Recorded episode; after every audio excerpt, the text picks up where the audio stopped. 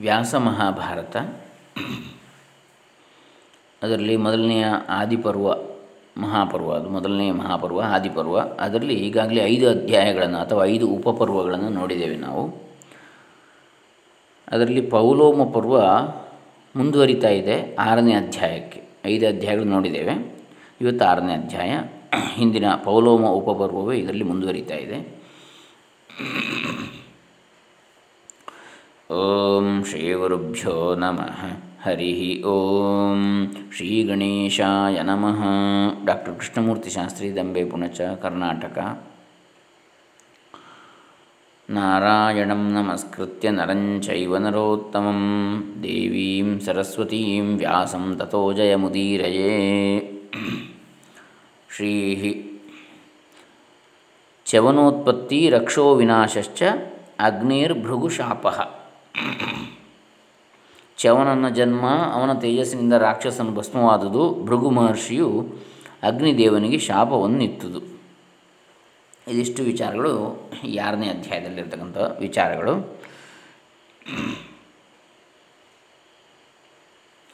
ಸೌತಿಗಳು ಹೇಳ್ತಾರೆ, ಸೌತಿರುವಾಚ ಅಗ್ನೇರಥವಚ ಶ್ರುತ್ವಾ ತದ್ರಕ್ಷಃ ಪ್ರಜಹಾರತಾಂ ರೂಪೇಣ ಮನೋಮಾರುತರಂಹಸ ಅಗ್ನಿದೇವನ ಮಾತನ್ನು ಕೇಳಿ ರಾಕ್ಷಸನು ಒಡನೆಯೇ ಹಂದಿಯ ರೂಪವನ್ನು ತಾಳಿ ಪೂರ್ಣ ಗರ್ಭಿಣಿಯಾಗಿದ್ದ ಪುಲೋಮೆಯನ್ನು ಎತ್ತಿಕೊಂಡು ಗಾಳಿಗಿಂತಲೂ ಮತ್ತು ಮನಸ್ಸಿಗಿಂತಲೂ ವೇಗವಾಗಿ ಓಡಲು ಪ್ರಾರಂಭಿಸಿದ. ನಾವು ಹಿಂದೆ ನೋಡಿದ್ದೆವು, ಈ ಪುಲೋಮ ಎನ್ನತಕ್ಕಂತಹ ರಾಕ್ಷಸ.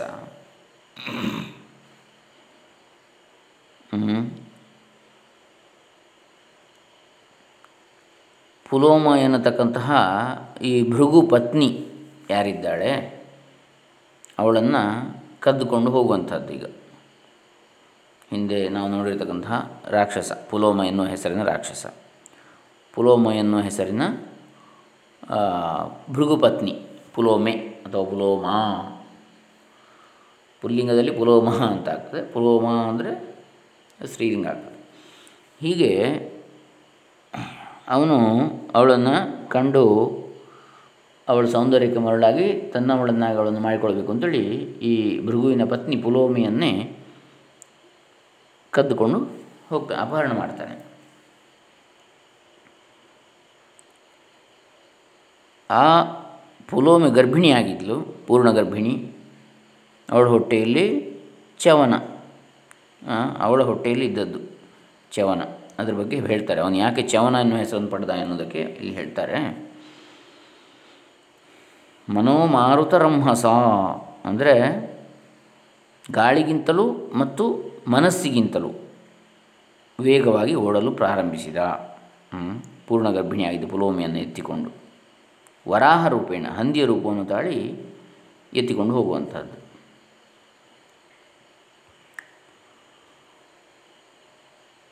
ತತಸ್ಸಗರ್ಭೋ ನಿವಸನ್ ಕುಕ್ಷೌ ಭೃಗುಕುಲೋದ್ವಹ ರೋಷಾನ್ ಮಾತುಶ್ಚ್ಯುತ ಕುಕ್ಷೇಶ್ಚ್ಯವನಸ್ತೇನ ಸೋಭವತ್ ಇದು ಎರಡನೆಯ ಶ್ಲೋಕ.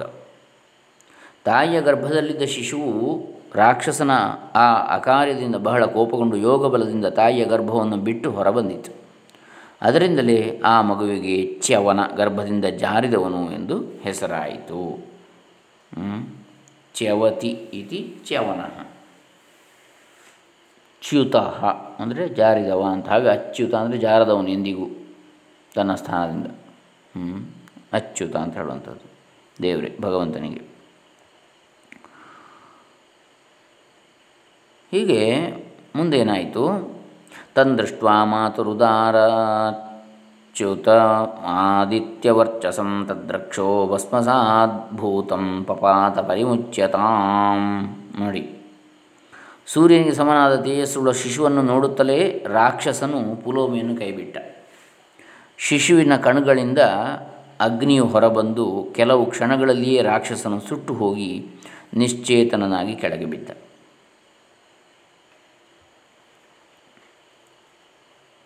ಸಾ ತಾ ಸಾ ತಮಾದಾಯ ಸುಶ್ರೋಣಿ ಸಸಾರ ಭೃಗುನಂದನಂ ಚ್ಯವನಂ ಭಾರ್ಗವಂ ಪುತ್ರಂ ಪುಲೋಮಾ ದುಃಖಮೂರ್ಛಿತ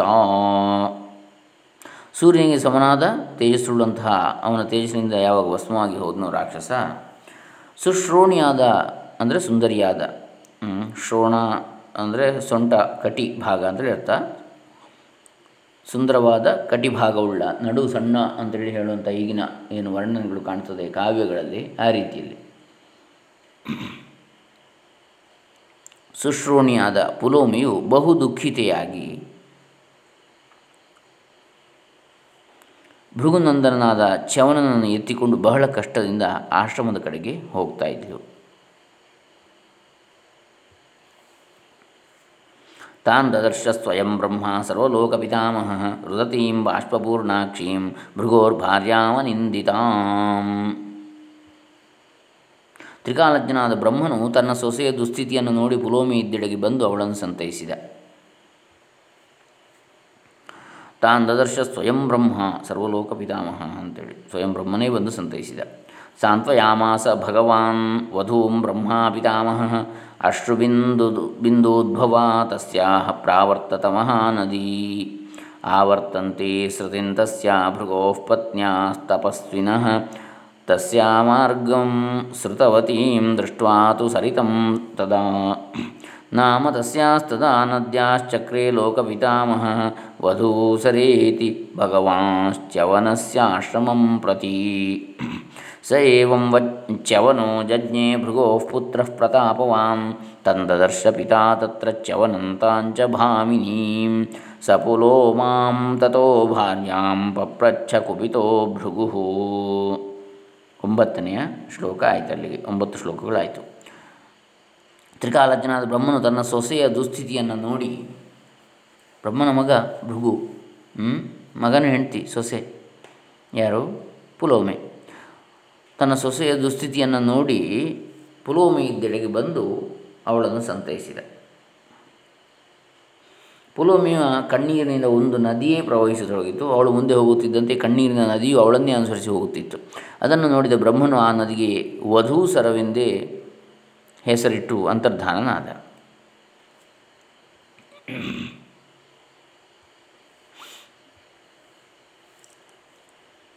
ಆ ನದಿಯು ಭೃಗು ಮಹರ್ಷಿಗಳ ಆಶ್ರಮದ ಸುತ್ತಲೂ ಹರಿಯತೊಡಗಿತು. ಶೌನಕರೆ, ಈ ರೀತಿಯಲ್ಲಿ ಭೃಗು ಮಹರ್ಷಿಯ ಪುತ್ರನಾದ ಮಹಾಪ್ರತಾಪಶಾಲಿಯಾದ ಚವನನು ಜನಿಸಿದನು.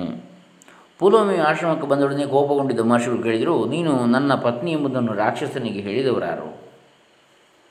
ನೀನು ನನ್ನ ಪತ್ನಿ ಎಂಬ ವಿಷಯವು ಪುಲೋಮನಿಗೆ ತಿಳಿಯಲು ಸಾಧ್ಯವೇ ಇಲ್ಲ. ಇದನ್ನು ಯಾರಾದರೂ ಹೇಳಿಯೇ ಇರಬೇಕು. ಯಾರೆಂದು ಒಡನೆಯೇ ಹೇಳು. ಪುಲೋಮೆ, ಈಗಲೇ ಶಪಿಸಿ ಬಿಡುವೆನು ನನ್ನ ಶಾಪಕ್ಕೆ ಭಯಪಡದೆ ಈ ವ್ಯತಿಕ್ರಮವನ್ನು ಯಾವನು ಮಾಡಿದನು? ಬೇಗ ಹೇಳು ಅಂತೇಳಿ ಅವನು ಕೇಳ್ತಾನೆ.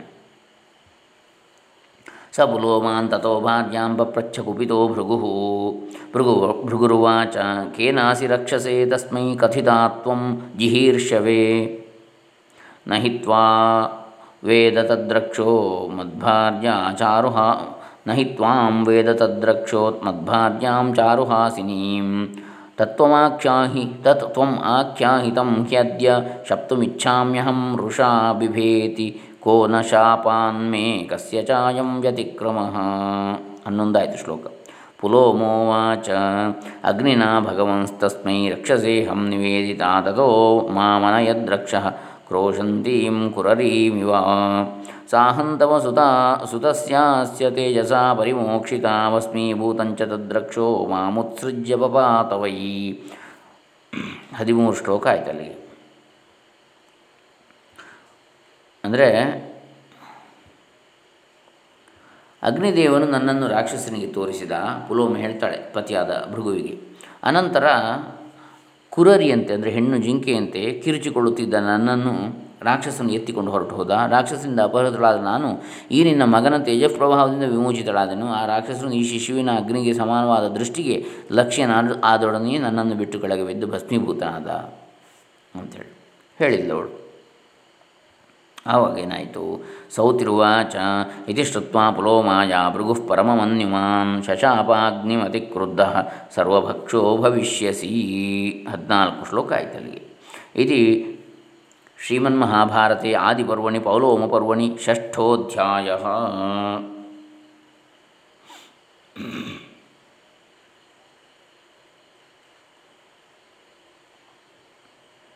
ಇಲ್ಲಿಗೆ ಆರು ಅಧ್ಯಾಯಗಳು ಮುಗಿದೋಯಿತು.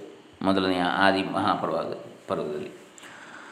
ಮಹಾಕೋಪಿಷ್ಠನಾದ ಭೃಗು ಮಹರ್ಷಿಯು ತನ್ನ ಪತ್ನಿಯಾದ ಪುಲೋಮಿಯು ಹೇಳಿದುದನ್ನು ಕೇಳಿ ಮಿತಿಮೀರಿದ ಕೋಪದಿಂದ ಸಾಕ್ಷಾತ್ ಯಜ್ಞೇಶ್ವರನಂತೆಯೇ ಪ್ರಜ್ವಲಿಸುತ್ತಾ ಅಗ್ನಿದೇವನನ್ನು ಸರ್ವಭಕ್ಷಕನಾಗುವಂತೆ ಶಪಿಸಿಬಿಟ್ಟ. ಅಂದರೆ ಅಗ್ನಿಗೆ ಏನನ್ನು ಹಾಕಿದರೂ ಕೂಡ ಅವನು ತ್ಯಜಿಸುವ ಹಾಗಿಲ್ಲ, ಅವನು ಅದನ್ನು ಭಸ್ಮ ಮಾಡಲೇಬೇಕು. ಎಲ್ಲವನ್ನು ಭಸ್, ಭಕ್ಷಕ ಎಲ್ಲವನ್ನು ಉಣ್ಣುವವನು ಆಗಬೇಕು ಅವನು, ಭಕ್ಷಿಸಬೇಕು. ಏನು ಏನು ಕೊಳಕು ಪದಾರ್ಥಗಳನ್ನು ಹಾಕಿದರೂ ಕೂಡ ಸರ್ವಭಕ್ಷಕನಾಗುವಂತೆ ಅವನನ್ನು ಶಾಪ ಕೊಟ್ಟ. ಹೀಗಾಗಿ ಅಗ್ನಿ ಏನನ್ನು ಹಾಕಿದರೂ ಸುಡುವಂಥದ್ದು, ನೀರೊಂದು ಬಿಟ್ಟು ನೀರು ಹಾಕಿದ್ದೆ ಆರಿ ಹೋಗ್ತದೆ. ಆದರೆ ಸ್ವಲ್ಪ ಸ್ವಲ್ಪ ಇದ್ದರೆ ಆರಿ ಅಂದರೆ ನೀರು ಹಾಕಿದರೆ ಬೆಂಕಿ ಆರ್ಬೋದು, ಜಾಸ್ತಿ ನೀರು, ಬೆಂಕಿಗಿಂತ ಜಾಸ್ತಿ ನೀರು ಹಾಕಿದರೆ. ಆದರೆ ಬೆಂಕಿಗಿಂತ ಸ್ವಲ್ಪ ಅತಿ, ಅತ್ಯಂತ ಕಡಿಮೆ ಪ್ರಮಾಣದಲ್ಲಿ ನೀರು ಹಾಕಿದರೆ ನೀರು ಆರಿ ಹೋಗ್ತದೆ. ಹೀಗೆ ಆವಿಯಾಗಿ ಹೋಗ್ತದೆ. ಇದು ಐದನೆಯ ಅಧ್ಯಾಯ, ಇದು ಆರನೇ ಅಧ್ಯಾಯ ಮುಗಿಯಿತು. ಇನ್ನು ಪೌಲೋಮ ಪರ್ವ ಇನ್ನೂ ಮುಂದುವರಿತದೆ ಏಳನೇ ಅಧ್ಯಾಯಕ್ಕೆ. ಹೀಗೆ ಪೌಲೋಮ ಪರ್ವದಲ್ಲಿ ಈಗ ನಾವು ಆರನೇ ಅಧ್ಯಾಯವನ್ನು ನೋಡಿದಾಗ ಆಯಿತು. ಆದಿ ಮಹಾಪರ್ವದಲ್ಲಿಯೇ, ಆದಿ ಪರ್ವದಲ್ಲಿಯೇ ಇದು ಆರನೇ ಅಧ್ಯಾಯ. ಪೌಲೋಮ ಪರ್ವದಲ್ಲಿ ಈಗ ಇದು ಎರಡು ಮೂರು ಅಧ್ಯಾಯಗಳು ಆಯಿತು. ಇನ್ನು ಏಳನೇ ಅಧ್ಯಾಯವನ್ನು ನಾಳೆ ದಿವಸ ನಾವು ಮುಂದುವರಿಸೋಣ. ಅದರಲ್ಲಿ ನಾವು ಭೃಗು ಮಹರ್ಷಿಯ ಶಾಪದಿಂದ ಕುಪಿತನಾದ ಅಗ್ನಿಯು ಅದೃಶ್ಯನಾದದ್ದು. ಬ್ರಹ್ಮನು ಅಗ್ನಿಯ ಶಾಪವನ್ನು ಸಂಕೋಚಗೊಳಿಸಿ ಸಮಾಧಾನಪಡಿಸಿದ್ದು. ಈ ವಿಚಾರಗಳು ಮುಂದಿನ ಅಧ್ಯಾಯದಲ್ಲಿ ಬರ್ತದೆ. ಹರೇ ರಾಮ ಶ್ರೀ ವ್ಯಾಸಾರ್ಪಿತಮಸ್ತು. ಓಂ ತತ್ಸತ್.